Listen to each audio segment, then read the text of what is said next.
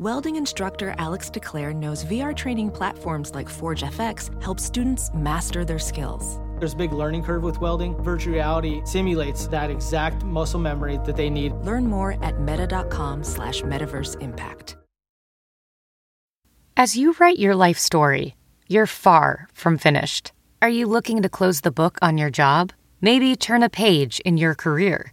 Be continued at the Georgetown University School of Continuing Studies. Our professional master's degrees and certificates are designed to meet you where you are and take you where you want to go. At Georgetown SCS, the learning never stops, and neither do you. Write your next chapter. Be continued at scs.georgetown.edu slash podcast.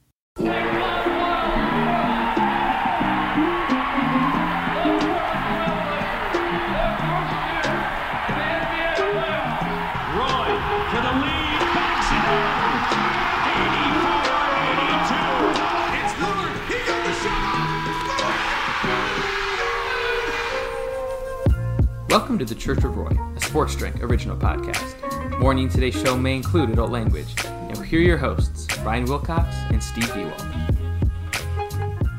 Welcome, everybody, to the newest episode of the Church of Roy podcast.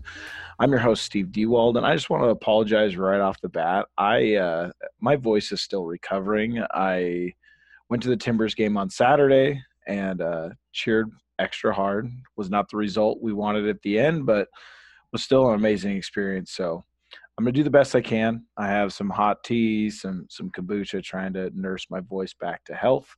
But that's my piece as always, who who also actually has a blown out voice as well, is my my co-host uh, Brian Wilcox. Brian, how are you doing? You did a a, Broncos Avalanche doubleheader the other day, so you know I- we're both we're both you know this is great podcasting. Yeah, yeah, my voice is a little rough too. Um, Broncos game, and then just immediately walked to Ball Arena to take in an Avs game, Nice. and uh, I'm I'm having a glass of red wine. Hopefully that brings me back to life, and my and my voice is, voice as well. A little different uh tactic, but either, I've nothing to lose. You're probably gonna feel better. I mean, you might not sound better, but you'll feel better after a little red wine. That's usually what I find. Um, so last week we kind of took a deep dive into the Neil Olshey exodus. We kind of playfully joked around about Joe Cronin and the the mess he's inheriting, and then Mhm. we got to hear Joe Cronin speak in front of the camera, in front of the media. Um, a really, you know, actually welcome press conference. And we'll get into, you know, was it really welcome or is the bar really low? but you know, it was nice. It was nice to to see some of the new faces with the Blazers. It's also crazy to think of the three gentlemen that were on the on the stage on the podiums um, during that press conference. Uh, Chauncey Billups is the longest tenured person of that trio. Um, obviously, we're talking about Chris McGowan's replacement. We're talking about Neil Olshey's replacement and Joe Cronin, our de facto replacement, Mhm. and then obviously Chauncey Billups. So I was honestly like, I initially I'm like, yeah, whatever, anything's going to be better. But like the more I've thought about what Joe Cronin said in that interview, the more I've kind of been impressed, and I'm actually, you know, oddly enough, a little hopeful. So, Brian, before we get into the quotes, what's your overall feeling after kind of seeing some of the sound bites that came out of that that press conference?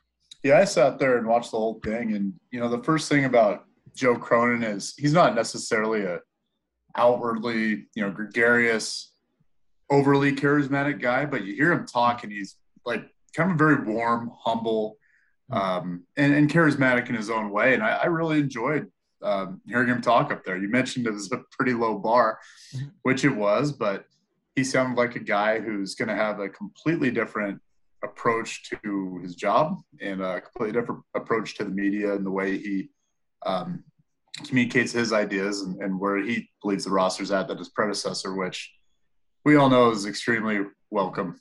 And uh, yeah, I was actually I came away pretty impressed, and I think he might have a better shot at hanging on to that thing than I initially thought. I thought it'd be a very short term, keep the seat warm, but Yeah. I think he might at least. I think they'll give him a fair shake at it. Yeah, I, I think with me, he struck me as someone who has learned every step of the way. He's learned from everybody he's ever served under. Mm-hmm. Um, the, every staff he's been on. Obviously, he's a long-term Blazers guy. And, and when you're talking about media media interaction specifically, I, I hope and, and I'm optimistic that he's picked up a lesson of what did Neil Olshey gain by being overly combative with the media, and, and really you know, he was a, a, the Blazers GM for 10 years or president of basketball operations, largely tied to uh, Chad Buchanan picking out Damian Lillard before, you know, as he was mm-hmm. arriving. Neil Olshey's demeanor did not benefit him at all at the end of the day, and eventually, I, I think accelerated, accelerated or led to his his departure, his, his removal from his position. So, I think Joe Cronin's someone who's picked up on that lesson. It's also nice to hear someone not have to like defend past decisions yeah. and and really talk about his vision for the roster, admitting some of its faults and you know hearing him say, you know, he has permission from ownership to you know act as a acting general manager, find deals. Obviously like if it's a big deal, he's got to take it to the one yard line, is what he said, and, get mm-hmm. ownership approval, whether that's Bert Kolde or or Jody Allen.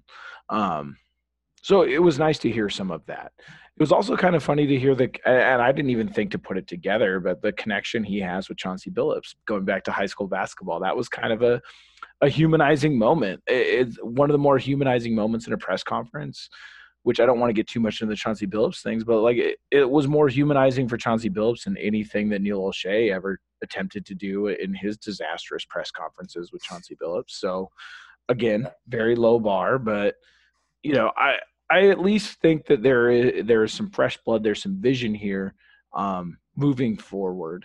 Um, yeah, if you were to, he, he, he struck a good balance, I think, of admitting that you know he wasn't sitting there saying that this is all on the coach. This is not a flawed roster. He was like, yeah, you know, we're we need to enhance this roster and improve. But I thought he did a good job of uh, threading the needle between being realistic, but not just pissing off everybody in a Trailblazers uniform by throwing mm-hmm. them under the bus. So yeah. he, he seemed like a very like he knows what he's doing out there. I thought he conducted himself extremely well, and you know I'm, I'm actually hoping that he's willing to go out in front of the camera a little more often than Neil did. He rarely made himself available, as we all know, and every time he did, it was it was a disaster. So that's probably why. But he emphasized that communication was so crucial, and you know, as he's going around the organization and, and kind of checking the pulse on the culture and what they can do better, he really emphasized communication. So I hope that this kind of new front office group understands that you know there's some bridges that can be mended if he can get out there and you know, just put on a good face and, and, and talk about this team a little more than Neil did. It's not every day you can double your money, but with MyBookie, you double your money instantly thanks to their double deposit bonus for all new users. With MyBookie's double deposit bonus, when you sign up at mybookie.ag and use the promo code SPORTSDRINK, you'll instantly receive double your initial deposit so you can kickstart your betting experience with all the best games, leagues, and casino options to choose from. The Patriots are taking on the Bills this Monday night as they continue their quest to reclaim the AFC East title. Buffalo has looked like a legit Super Bowl contender, however, look for them to cover the spread. Set yourself up for success by doubling your first deposit when using promo code SPORTSDRINK at my Welding instructor Alex DeClaire knows firsthand how VR training platforms like ForgeFX can help meet the demand for skilled workers. Anywhere you go look, there's going to be a shortage of welders. VR training can help welding students learn the skills they need to begin and advance in their career. The beauty of virtual reality is it simulates that exact muscle memory that they need. Explore more stories like Alex's at meta.com slash metaverse impact. Ready to elevate your home? Picture this central heating, a cozy fireplace, or your dream walk in closet. Build a backyard oasis, go green with solar panels, or start a business. It's all possible with Figure's home equity line of credit. Unlock up to $400,000. Apply online in five minutes. Funding in as little as five days. Head to figure.com and transform your home. Figure Lending LLC DBA Figure. Equal Opportunity Lender. NMLS 1717824. Terms and conditions apply. Visit figure.com for more information. For licensing information, go to www.nmlsconsumeraccess.org. MyBookie. That's promo code SPORTSDRINK to double your initial deposit all the way up to $1,000. Bet anything, anywhere, anytime with MyBookie. Yeah, and I think you know, I, I, think what we have to remember, and something I was jealous of, you know, often when I'm at these summer league gatherings with other people who cover their respective teams, is this relationship with a GM doesn't have to be like this weird, like you said, like it's like this Wizard of Oz thing where he's behind a curtain, he only mm-hmm. appears every once in a while, and it's like super combative when he does. And then you like look at the relationship that a site like the Denver Stiffs had built with the Nuggets ownership, where you know you have, you know, members of that front office showing up to media gatherings in like Denver Stiffs apparel. Like mm-hmm. like it mm-hmm. doesn't have to be you know how it was and hopefully i'm not asking for it like i'm not expecting it to be you know significantly better at that level. I mean relationships are developed trust is earned but um you know certainly i hope it's better. The other thing that really hit home for me was after the press conference uh, ben falk who worked in the blazers front office um, and went on to work in other organizations he's the person behind cleaning the glass. He's mm-hmm. really sharp when it comes to analytics, and he's really sharp about explaining the game to other people and how analytics play a part in that. But Ben Falk, who worked with Joe Cronin, really talked about Joe Cronin was really supportive in a job where it is very much like a bunch of alphas, a bunch of sharks. You know, usually your success is dependent on like stamping down other people. It's not really a place right. where you're going to really find like, you know, the rising tide raises all ships. Like it's not really a place where you find that mentality. And it sounds like Joe Cronin ran very counter to that and was very supportive and really was, you know, what you learn will help me learn. And it's, you know, I'm hoping that it will fix some of the, the rumor, like I don't have firsthand experience, but mm-hmm. some of the things that have been going wrong with the Blazers under Neil Olshey. I'm, I'm hoping we're on the right direction. Yeah, I certainly got that vibe coming out of it. We'll see if he can stick around, but I thought it was very um, his best. Even though it wasn't a press conference, Steve, it was a conversation. Yeah. but uh, yeah. yeah, it was it was a good it was a good conversation. I enjoyed. It. Yeah.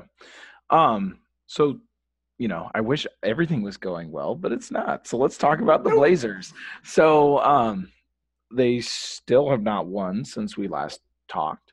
Um, effort has been better, but the results have been the same. Um, the defense is still struggling, but there are some things that are have gone on with the roster.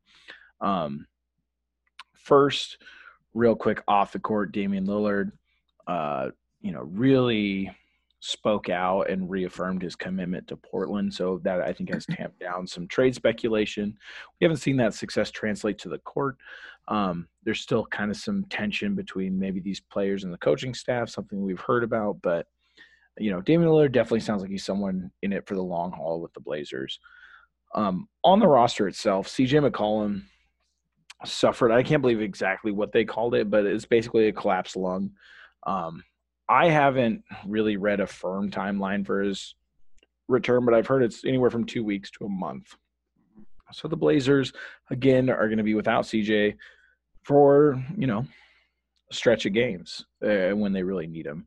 And the other thing on the roster too is Robert Covington has continued to kind of you know not only was his play not too sharp to start the season, but now it seems like he's kind of fallen out of favor, or, or this cold streak has gotten to the point where they're going to start adjusting the starting lineup. Uh, Larry Nance Jr., uh, you know, the Robert Covington type edition of this last offseason um, is now inserted into the starting lineup. Um, still early, but let's start with let's start with Robert Covington and Larry Nance Jr. because I think CJ and Dame's situation is pretty much self-explanatory. Um, we'll get to CJ stuff a little bit, but what do you make of the Nance Jr. Robert Covington swap? Do you like it, or or is some a little off still? I think it's worth a shot. I mean, Covington has, been so rough this year, and it's not just the box score numbers; it's it's the eye test too. He just continues to look slow and almost a little disengaged. And I kind of wonder if when Chauncey's calling out effort, if Rocco isn't one of the first guys that come to mind. Frankly, just from what I can see, you know. Mm-hmm. Um, I don't necessarily love the fit with Nance and Nurk in the front court. I think Mm. Nance is much more valuable offensively when he's down low and, and cutting into the paint. And, you know, he's got that nice little flip from the block, a little, jump hook that that goes in way more often than it should, it seems like. It's always catching rim, it always drops. Mhm. So to me, offensively, it's a little clunky. I like it. I think at this point, at the rate they're losing games, you might as well give something a shot. And if they're going to do it, let's give it a little time and see if it can, you know, if they can maybe learn to play with each other. But um, I don't know. It, it is a little more effort, looks like out there. So I'd say that's a positive. I mean, when you say clunky, what I really think of is like the the positive side is like when Nurk and Nance are at their best offensively, really they're doing a lot of the same things. They're Yep, they're yep. secondary facilitators. You want them creating from the low block. Neither one of them are true floor spacers from the five position. I mean, both kind of have that shot in their bag now, but it's not something we see them regularly go to. Um, so yeah, when you put them on the floor together, it does make spacing a little weird. Um, you're gonna automatically push one guy a little further out of his comfort zone, and you know, sometimes you have to sacrifice that. And I kind of agree with you. Let's take a shot here. Um, I think it's a certain point, especially when you're struggling, it's just put your best players on the floor and see if something sticks. And I think Mhm. that's what this feels like. Um, the Robert Covington situation, you know, it, I did not see this how how it went. I think when he arrived here, obviously, like we all learned through last season, there were some things he couldn't do, but you know, something we talked about last week is like I, I just thought he was a player that fits in automatically, does a little bit of everything, and, and I never really worried about what his role was going to be because he really didn't have one. He just kind of fit and played off other people defensively, offensively. Um, it's really cratered this season, and to see him be, you know, a net negative on offense and sometimes on defense, it's just really been a, a- a shock to me. A- And, you know, talk about poor timing when we talk about the next thing, which is, you know, the the trade market is heating up, and obviously the Trailblazers, um, due to all the instability that's gone on, are a frequent topic. I mean, mainly because you have Damian Lillard on your roster, who whether or not he's available, which we don't think he is after the comments he made that we mentioned earlier, but Mhm. you know, obviously Portland should be feeling some pressure to build around him. So there there were some reports this week uh, from from good sources, and it came from multiple places. But basically, Robert Covington and Jusuf Nurkic um, are rumored to be available. Both are on one year deals, expiring money. Who of those two first? Who do you think, as of right now, is going to generate more trade value or could potentially net you a real asset of those two guys?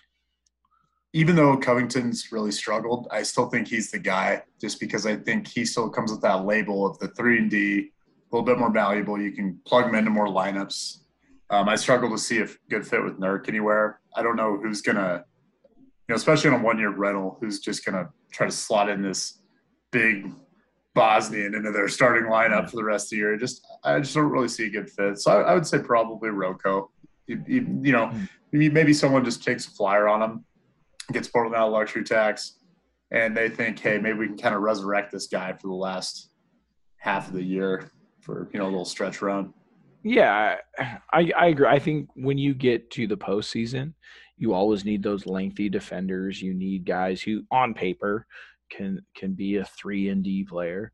Um, whether or not Robert Covington is still that is, is debatable. Certainly Yeah, doesn't I'm- look that way this season. I'm not saying it's going to get a great No. asset back. I just No. think it's more No. likely.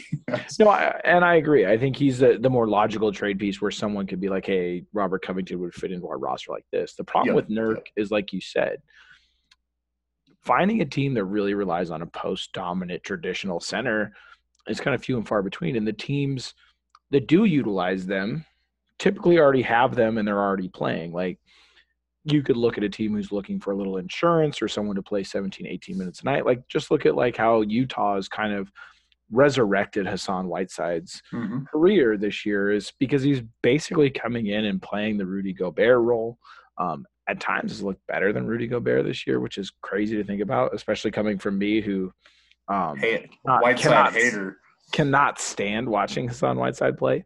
Um, so you, you think of the teams that could potentially need a player like that. I mean, you know, the Sixers come to mind, and a couple of other teams. There's really not a lot. Um, And when you take So- when you take Nurkic's past history, walking out of a Nuggets game, and and some of the shit he's pulled in Portland, you know, late in playoff games, and I just don't think he's been humbled like Whiteside to where he'd be able to happily take a backup center role. I think he still views himself very much as a starter in this league, and might not be afraid to show his displeasure if he wasn't. So I think that's another potential roadblock for a Nurk trade. yeah, I mean, Nurk is definitely. Uh, I would still feel like a, a- at a different point in his career than Hassan Whiteside. Um, Obviously, he's not gone through a series of minimum contracts and, and being an afterthought on a you know, not just a, like a decent team, but an afterthought on like a terrible team. Yep. So, um, I don't think I, I think Nurk just kind of needs one something to change here in Portland a little bit, or or needs to get to a situation where he does have to prove it a little bit more, but it's in like a positive, constructive atmosphere, and hopefully he can get that. Mhm. Um, Agreed. I I don't know what you get for either one of them. Now, where it does get interesting is when you're talking about them in tandem, where you're talking about just a little over 20 million in salary. Um, you can go out and get a legitimate player. Now, the question is, what what do you have to attach to really get a quality player to a salary structure like that? So, the obvious, you know, on the roster currently uh, of trade sweeteners or, or trade centerpieces, really, when you're talking about these two players, is Anfernee Simons, who's clearly taken that next step, is is on his development arc this year, and then Nassir Little, who's taken a leap Mhm. going into the season, and or, or you have what first round picks you have, which you do have a first round pick committed to the Bulls now through the Larry Nance trade, so it is kind of hard to piece together that trade where you're going to go out and get a legitimate player of the three assets, or I guess of the two assets of Anfernee Simons and, Nassir Little. And I say assets just because of the trade things. I the trade market. Uh, obviously, I view these these two players as men, as people. Uh, obviously, not assets, but when we're talking trade talk, we will use that term. Um, I. Uh, I guess who do who would upset you more to see them leave at this point? Uh, would it be Anfernee Simons or, or Nassir Little? It's not every day you can double your money, but with MyBookie, you double your money instantly thanks to their double deposit bonus for all new users. With MyBookie's double deposit bonus, when you sign up at mybookie.ag and use the promo code SPORTSDRINK, you'll instantly receive double your initial deposit so you can kickstart your betting experience with all the best games, leagues, and casino options to choose from. The Patriots are taking on the Bills this Monday night as they continue their quest to reclaim the AFC East title. Buffalo has looked like a legit Super Bowl contender, however, look for them to cover the spread. Set yourself up for success by doubling your first deposit when using promo code SPORTSDRINK at MyBookie. That's promo code SPORTSDRINK to double your initial deposit all the way up to $1,000. Bet anything, anywhere, anytime with MyBookie. Church of Roy has a new sponsor that you guys are going to love. Symbol is the stock market for sports that allows you to profit off your sports knowledge. On Symbol, you can trade sports teams like stocks, and every time your teams win, you're in cash. Use your sports knowledge on Symbol to buy low, sell high, and earn cash payouts when your teams win. Join the 7,000 early adopters who have started to invest in their favorite teams. Visit www.symbol.com. That's www.simbul.com to create a free account. And when you deposit, make sure to use the promo code SD to make your first deposit risk free. Hey guys, it's Perry here to tell you all about the brand new app we've been using here on the Church of Roy called Spotify Green Room. Green Room is a live, audio only platform that is free to download and super easy to use. You can talk to sports fans, insiders, athletes, and even executives all in real time. And hey, the Church of Roy will be there bright and early on Saturdays at 8 a.m. Pacific.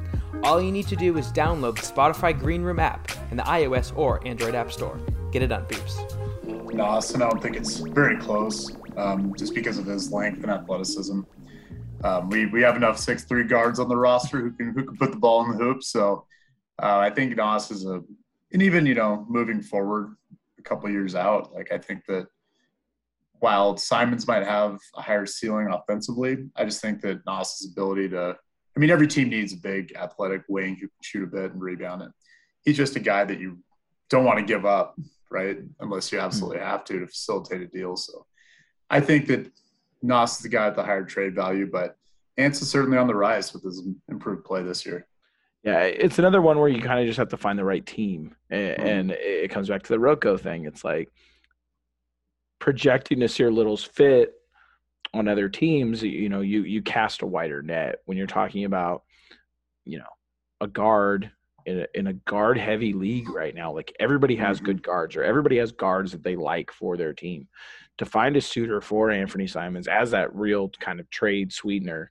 Um, is a little bit harder. And plus, you have to just think about the tr- contract situation as well. Like, Ant is going to be looking for an extension um, in the near future, and it's not like you're going to get a trial run. I mean, yes, you're going to very much like Toronto um, happened with Gary Trent Jr. Is you're you're going to get to eliminate some other people out of the market. I mean, you're going to get a chance to match that contract, but a lot of teams aren't ready to commit that much more money, and uh, especially the Blazers. I mean, I, I, mean, I don't know if they. I think they would happily commit to Anfernee Simons with a little bit of roster tweaking, but at that point, you're talking about Damian Lillard, C.J. McCollum, Norman Powell, and Anfernee Simons, all potentially on decently sized deals. I mean, two huge deals in CJ and Damian Lillard. So, you know, it does become a problem, and other teams can probably sense that.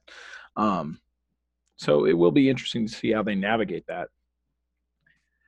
I guess that that so of the teams that that appear to be active, I, I, think we kind of agree that, and through the reports that we're seeing, um, the Pacers are clearly looking to do something. Um, strip down their roster is what it looks like. Um, blow it um, up. Blow it up. Uh, ben Simmons still very much available for the Sixers. They could be looking to make a change. Um, and then also the Detroit Pistons uh, clearly have a couple timelines. Um, there's a couple names. Obviously, Ben Simmons, we've talked about a whole bunch, so we're not going to go through that all over again. Um, but for the Pacers, Domantas Sabonis, a name that should excite every Blazer fan just by the name alone. Now, fit, I think Myles Turner probably fits better with the Blazers, but we'll get into that. Um, and then with the Pistons, you have Jerami Grant, also was on Team USA with Lillard this last summer. Um, that appears to be available. Most of those guys, especially Sabonis and Jerami Grant, are both in that 20 million salary range, which does align with, uh, you know, the Nurkic, Rocco combination of salaries.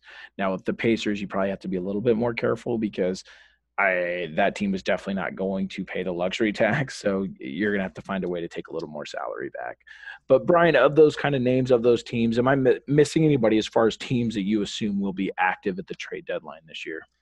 I think you got most of them. I think the Lakers always try to get their noses and stuff that, that don't have the assets to, you know, actually do anything. Yeah. But you always hear about them. Um, the Hawks, another one. I think a report came out, and I don't these from multiple sources. Once again, these things kind of aggregate up, right? But um, Cam Reddish, I think, is on the table for a first round pick, which might be interesting to some teams.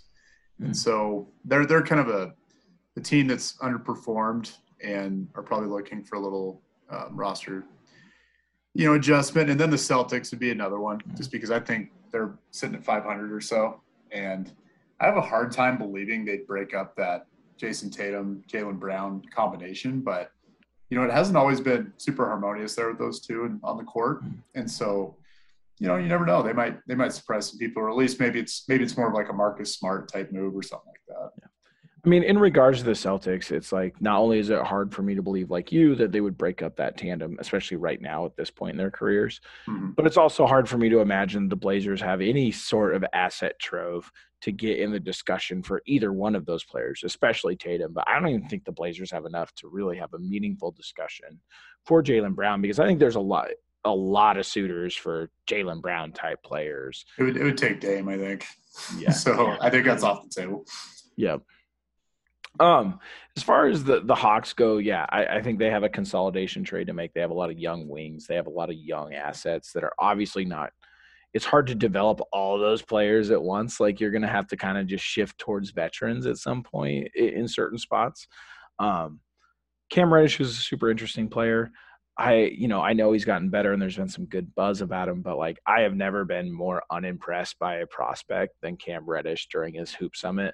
Uh, I remember that. like, like I would, I would watch. I went to several Team USA practices that week. I went to the game, obviously, and I would lose track of him for extended amounts of time just because he was, you know, it was just not impressive. There was just so many other players to watch on that team. Um, so it is kind of weird to see that kind of come full circle for me personally. Um, Sabonis is the one I keep coming back to mainly because his father is one of my all-time favorite players. I'm also a huge Gonzaga fan, so like obviously I have a huge bias here. Um, does Domantas Sabonis is he a great fit for Portland? Probably not. Like he doesn't really address any of the problems, but what he is is an all-star, and he would be the the first all-star Dame is going to play with near his prime. We're not going to count Carmelo here. Um, that Dame would play with since LaMarcus Aldridge. Um, I, I, think he does a lot of the things Nurk does well when Nurk's playing at the best of his game. Uh, I think Sabonis could needs it could need a little bit of a scenery change. You know, why not Portland? And you know, I think it gets interesting because the money kind of works. I think there has to be additional assets because I think Sabonis is going to have a lot of suitors. Um, as far as tacking on extra salary, I am obsessed, like weirdly obsessed with Oshae Brissett. Uh, came out of Syracuse. He's deep on the roster. Hasn't really got a lot of minutes for the Pacers this year. Bet you didn't think it was going here on this podcast. Yeah, let me Google. Let me let me but, Google. But he's a guy who got a lot of run at the end of last season and was just a double double machine when the Pacers just kind of needed a body. And, and I think he's just being underutilized in Indiana. So there there's just some interesting pieces, some young players that you can kind of cobble together a trade, but really it comes down to what we talked about when we started talking about these trade packages is the Blazers have the salary in Robert Covington and Jusuf Nurkic, but unless they find someone who loves either one of those players, you're gonna have to put together that other asset to make a trade work. And really, you know, with the Bulls pick being protected, you'd either have to get permission from the Bulls, you'd have to adjust that that protection, right. yeah. which they have. Really, there there's no incentive for them to do it unless you can somehow sweeten the deal, or, or it has to be a pick after like 2028. So like that's not really gonna not real attractive. Not not great when you're talking about. So you really are coming down to Anfernee Simons and and Nassir Little. Um, I don't know if that's enough to to net a relatively young big man still going into his prime years, that's not far removed from an all star game. So I, could get over some of those fit issues to see a mm-hmm. Sabonis back in Portland. You know, Absolutely. this this season's been a little little light on uh, joy, and yeah. getting getting Sabonis back in Portland would be fun as hell, man. So, uh, yeah, and I and I honestly think he'd be a little easier to build around kind of the margins than maybe a Nurk. I think he's just a, you know, he, he definitely has some some limitations, especially defensively. But uh, you know, offensively, he's pretty valuable. He's had to play with you know another large center for you know the vast majority of his career. So I think he slots in his natural position at the five. You could find some. I think even like you know a Nas if you're able to hang on to him in the trade, which you probably wouldn't. Like a hyper athletic four next to him, who you know wouldn't totally clog the paint all the time. I think it'd be good luck for him. So. Mm-hmm whether we can even get in that conversation yeah. is something that Joe Cronin will be up late at night wondering about probably. We just got to hope Joe Cronin was like super nice to, you know, all the Pacers guys that used to be with the Blazers when he hired on. So like, hopefully, hey, like yeah. he's just. I mean, you know, Joe Cronin. Hopefully, it just not only was he kind to the people below him, but he was also kind to his bosses. So hopefully, his, maybe they cut him a break. His first call was uh, to Chad Buchanan. Chad Buchanan. So he, he mentioned and you know, he didn't say it, but maybe he's calling about bonus. Maybe he's all yeah. in. I don't know. No, it was not a congratulations call. yeah, he wasn't asking. He wasn't asking for advice. He was asking for Arvydas' son. Yeah, for, exactly. for a light trade package as a, as a little favor. You know, I'm buying it. I'm buying it. I think moving it's past the Pacer, let, let, let's circle to Jerami Grant, who I think Jerami Grant is like an ideal fit next to Dame. Like I think just like on paper, when Jerami Grant is healthy, playing well, um, not taking a ton of shots, um, not a high volume shooter, more of like what we saw in his previous stops with Denver, not necessarily with with uh, the Pistons. Um, Mhm. What he can do defensively, I think, just fits so much better with what uh, Chauncey Billups is trying to do. Um, if Chauncey Billups actually has a plan, um, I think it makes sense to have Jerami Grant. Um, and, I think there is like they're both Jerami Grant and Damian Lillard are both on the same timeline, which I think could be could be nice. But it's another one of those ones where like every team that's trying to legitimately win this year could use a Jerami Grant. Most teams can put together twenty million dollars in salary, and it just kind of like again comes down to what is that other asset going to be? Because name we haven't mentioned is Larry Nance Jr., who some reports are saying now. I, I think Jake Fischer and Bleacher Report is saying, you know, there is some interest in Larry Nance Jr., but then you're talking about bumping that salary number up to $30 million instead of $20 million. And then we start getting into that tricky situation where we watched for a few years the Blazers try to move $30 million in a trade, and it just never really worked out. Um, they, they ended up sitting on the Hassan Whiteside contract at the deadline. So, Mhm. um, what do you make of Jerami Grant? And, and do you think the Blazers can get legitimately try to get in the running for him if he is available? They might be able to. I think he's probably a more attainable target. He's definitely miscast as like the number one. He came out in his first year, I believe two years ago with Detroit, kind of like gangbusters, shooting really well. And, and uh, I think he's probably closer to the player he was on the Nuggets than he is, you know, as like the featured option. But I think, you know, he he certainly helped this team without a doubt. I think the Pistons don't really have a ton of use for him with their timeline. So I think he's the guy that you'd have a little more luck snagging than than a Sabonis for sure. Yeah, yeah. I, you know, I agree with you, and I think who knows what Detroit wants, and they're a team that you know, yes, they have Killian Hayes on that team, but like Mhm. his start to his NBA season or NBA career has been a little rough to say the least. Um, when you're talking about a perfect backcourt partner for a guy like Cade Cunningham, Anfernee Simons really fits that bill because I think it allows both of those players to play to their strength. And I don't know if I, I mean there's people who make a lot more money or a lot smarter when it comes to basketball, but like I would imagine someone has been able to draw that line or certainly create that connection because I think that's a backcourt I want to see. I think that's a dynamic backcourt on both ends of the floor because of the strengths and weaknesses. They really counter each other for both those players. Um, and when you're talking from a size standpoint, if Ant's playing a true number one position and Cade is at that number two guard spot, you're talking about a lot of size and a lot of athleticism in that backcourt. So, you know, I would I'd totally agree with you. Perfect perfect uh, guy to play with if you're Simons in the starting lineup. Then you look at you know this next draft. There's a lot of size at the top with guys like Holmgren and Jabari Smith and and Banchero from from uh, Duke. And Mhm. so, you know, maybe you're you're essentially kind of waving the white flag probably on Killian Hayes at that point, which might be early for a guard in the league. Um, but he could be your third guard coming off the bench behind those Yeah. two guys, and then you slot uh old Chet on that team, and then maybe you got something going. So I, I you know, to your point, I, I think that Simons would could actually have some trade value, and I think Portland's would be more Yeah. willing to throw him in a deal.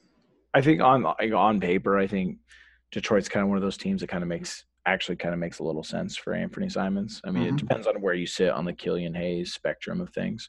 Um, I I like that trade package, but again, I, I think if a, another team with a little bit better asset package steps up and says, you know what, we want to roll the dice on Jerami Grant, you know, I, I think the Blazers offer could get beat.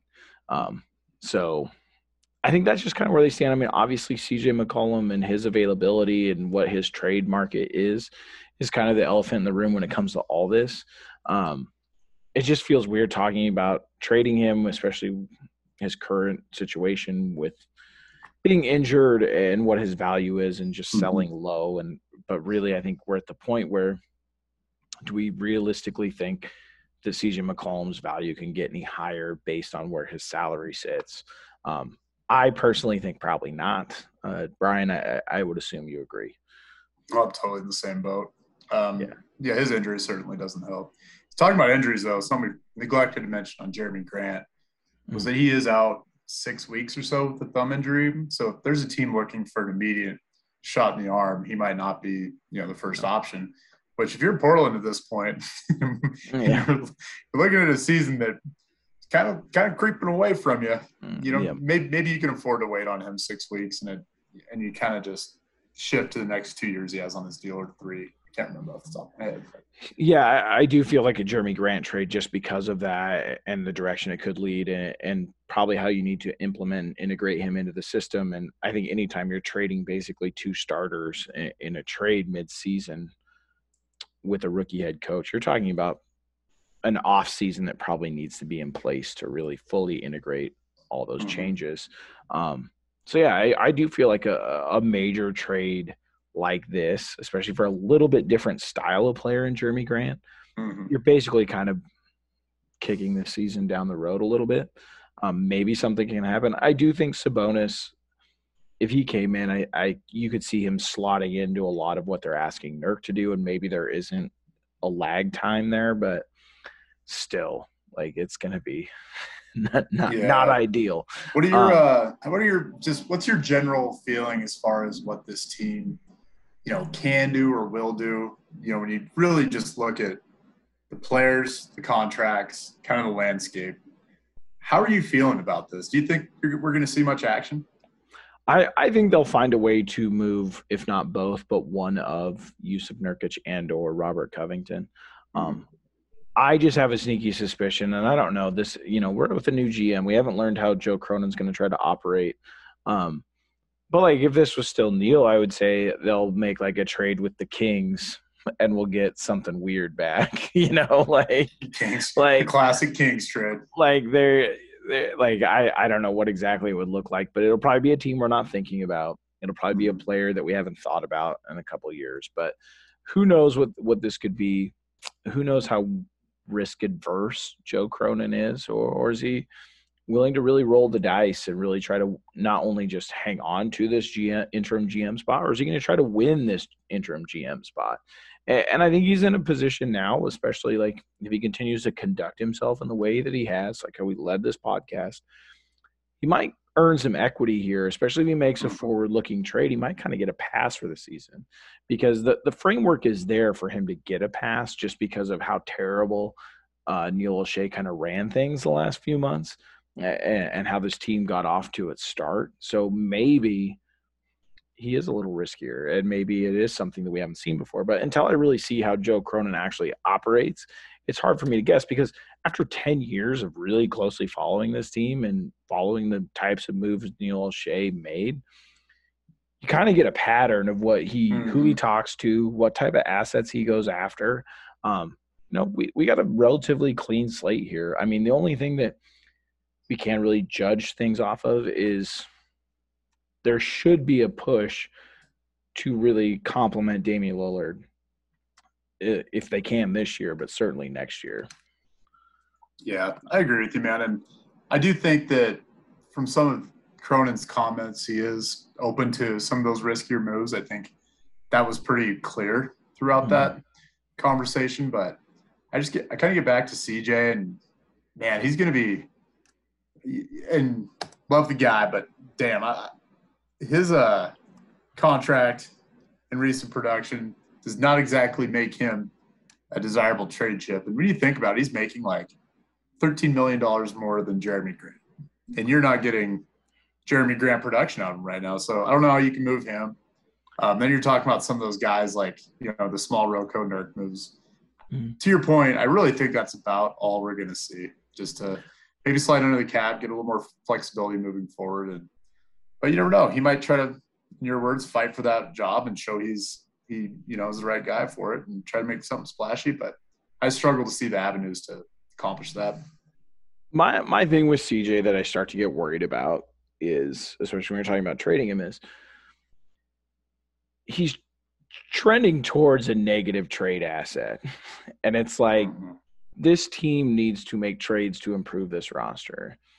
And, you know, this might just be a roster that has Damian Lillard and CJ McCollum on it. I know that's not popular, and I know I don't like.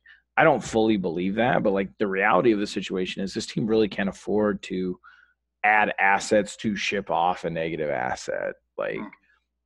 I I don't know. You just got to find the right team. And, all, all it takes is one. And you know, we've been waiting for that one team. I don't know. and that's and that's the thing is like it's hard to tell because was Damian or was CJ McCollum never really on the block under Neil Olshey? Was there ever a team or is there a team out there? So I'm not really sure, you know, how how this progresses on the on the CJ McCollum front. I mean, I think we're back to square one. I, I just know this that if he does trend to be a negative trade asset, this team really is at a crossroads where they can't really afford to have a roster with him making that much money at that level of production and really try to feel a legitimate contender level of production and level of versatility or lack thereof.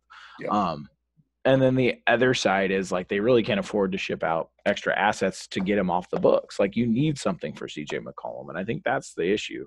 Um, it's not fun to talk about, but um, no, I, I think no, that's where it's come at. to terms with it. Yeah, that's all. So, on another pretty serious note, it does look like well, we'll wrap things up here. I, I want to be very clear: neither Brian nor neither me and Brian are are uh, are scientists, but um, COVID has definitely popped up in a big way in the NBA in the last couple weeks. Um, at the time of this recording, I believe there's 20 players across the league that are in the COVID protocols. Um, we've seen teams like the Bulls have some games postponed. Um, the Nets, I believe, are dangerously close to having to postpone some games. Um, it's not pretty, and what I would expect is the NBA usually has a pretty good feel for stuff like this. Now it does feel like they're a little late to the game on this, but I would not be surprised if some of the COVID protocols are enhanced as far as you're going to see a little more restriction on players who are even fully vaccinated. Um, Brian, is that is that kind of where you see this thing going? Hundred percent. There's too much money involved to not make a call like that. You know, at some Mhm. point, if if you know bodies keep dropping and guys keep having to go into the protocols, then I think it will get more stringent. And that's just. But the thing is, you know, like the NBA believes like 94% vaccinated, so Mhm. their upside as far as what more they can do from you know the vaccine or something like that's pretty pretty minimal. Yeah. Um, and so I don't know, man. It's it's tough times. I Yeah. really and even Yeah. you- you're seeing the NFL too, right? It's not just the Yeah. NBA, the. NFL, the And, guys NHL as well. NHL. Yeah, it's just unfortunately one of those things we're still dealing with. And Mhm. it, out of all the out of all the leagues, I think that the NBA will probably, you know, I trust Silver and his team to do the best possible thing given the circumstances for the most part. They're, they don't have a Mhm. free pass, but it'll be interesting to see how things progress. And and I just hope that you know we don't have another shutdown or or anyone gets Yeah. seriously ill from from the virus. I, I don't think it'll get to that, but I do think that there will be some discussions with a guy like CJ McCollum and the Players Union or Players Association and the league to try to, you know, mitigate this as best as possible. Um, I also feel like as the NFL season dwindles down, and I'm not saying this that I think that the NBA is callous, but I think, they, they're a business and they understand when they're in the spotlight and when they're not. Mhm. Um, as the NFL winds down, uh, I think there will be a bigger push to make sure that they have all their loose ends tied up and make sure that they're, you know, that forward-thinking league that they market themselves as. Um, so I, I think there will be some changes on the horizon. I wouldn't be surprised if we see that after the new year. I, I don't expect to see anything before the holidays, though. Um, I could be wrong. Hopefully, I'm wrong. Hopefully, these players keep staying safe. Hopefully, our our beloved Blazers remain as safe and out of the headlines when it comes to this. Um, that's all I got this week. A, a lot of trade talk. We might see something. Hopefully, we're recording before tonight's game against Phoenix. Hopefully, the Blazers win by the the next time it- you see let's it. get it us done. talk. So, yeah, exactly, exactly. So that's all we got for tonight. Brian, anything before we go? No. Hopefully we talk uh Portland doesn't still have the worst road record in the league. That'd be that's a low hanging fruit. Yeah. Come on. Oh yeah. Yep. I don't know. Let's they might not have a home game. I haven't even I haven't looked at where, where, where, they're playing next week. Yeah, yeah. It's been that it's been that type of season, my friend. So Let's just beat uh, the Suns tonight. Come on. Yep. All right, buddy. I'll talk to you guys. I'll talk to you later. We'll thank everybody for listening, and and we'll catch you guys next week. See you. Thanks for listening to this episode of the Church of Roy podcast. If you like what you've heard, go ahead and subscribe to the show wherever you download your podcast. You can follow us on Twitter at Church of Roy Pod, and be sure to check out our live show on Spotify Green Room every Saturday bright and early at 8 a.m. Pacific.